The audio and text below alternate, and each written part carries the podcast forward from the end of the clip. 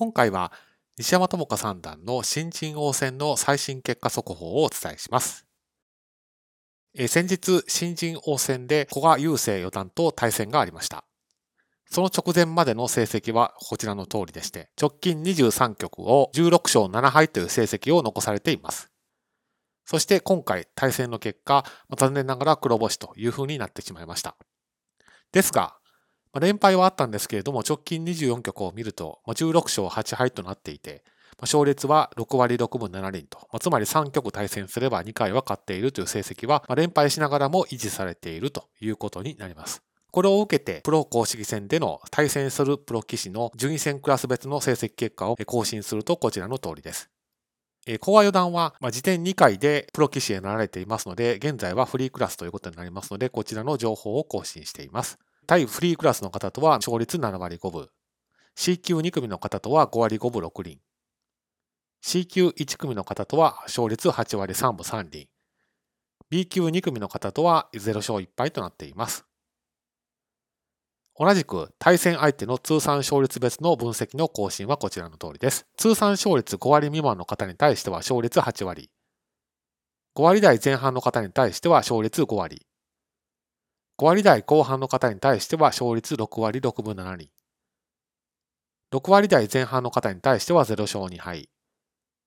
6割台後半の方に対しては2勝0敗となっています。そして西山智香三段の今後のスケジュール、この約3ヶ月から4ヶ月ぐらいの状況をこちらでまとめておきたいと思います。まずは三段リーグです。第13戦と第14戦が2月6日と7日、第15戦と第16戦が2月21日、最終の第17戦と18戦が3月6日となっています。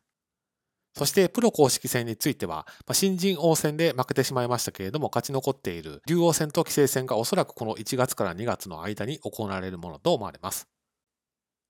そして女流の公式戦については、当面は白麗戦の対局が続き、4月からはマイナビ女子オープンの防衛戦が始まると、こういったスケジュールになっているものと思われます。ですので、やはり当面の注目は三段リーグでして、トップ集団が1敗と2敗ですので、残り6局の早い段階で黒星を喫してしまいますと、ちょっと可能性がほぼなくなる展開になりそうです。一方で、連勝を続けて上位陣の方が落ちてくるような展開になると、2月下旬から3月の最終局あたりはメディアも含めて大騒ぎになっている可能性が十分考えられます。ですので、やはり西山智子三段の今後のスケジュールという観点からいけば、この2月から3月にかけての三段リーグで、まどういった成績を残されるのかによってかなり展開が変わってきますし、ま非常に注目度も高まってくるというふうに思われます。ですので、引き続き西山智子三段の今後の特に三段リーグの動向に戦い目で見守っていきたいなというふうに思っています。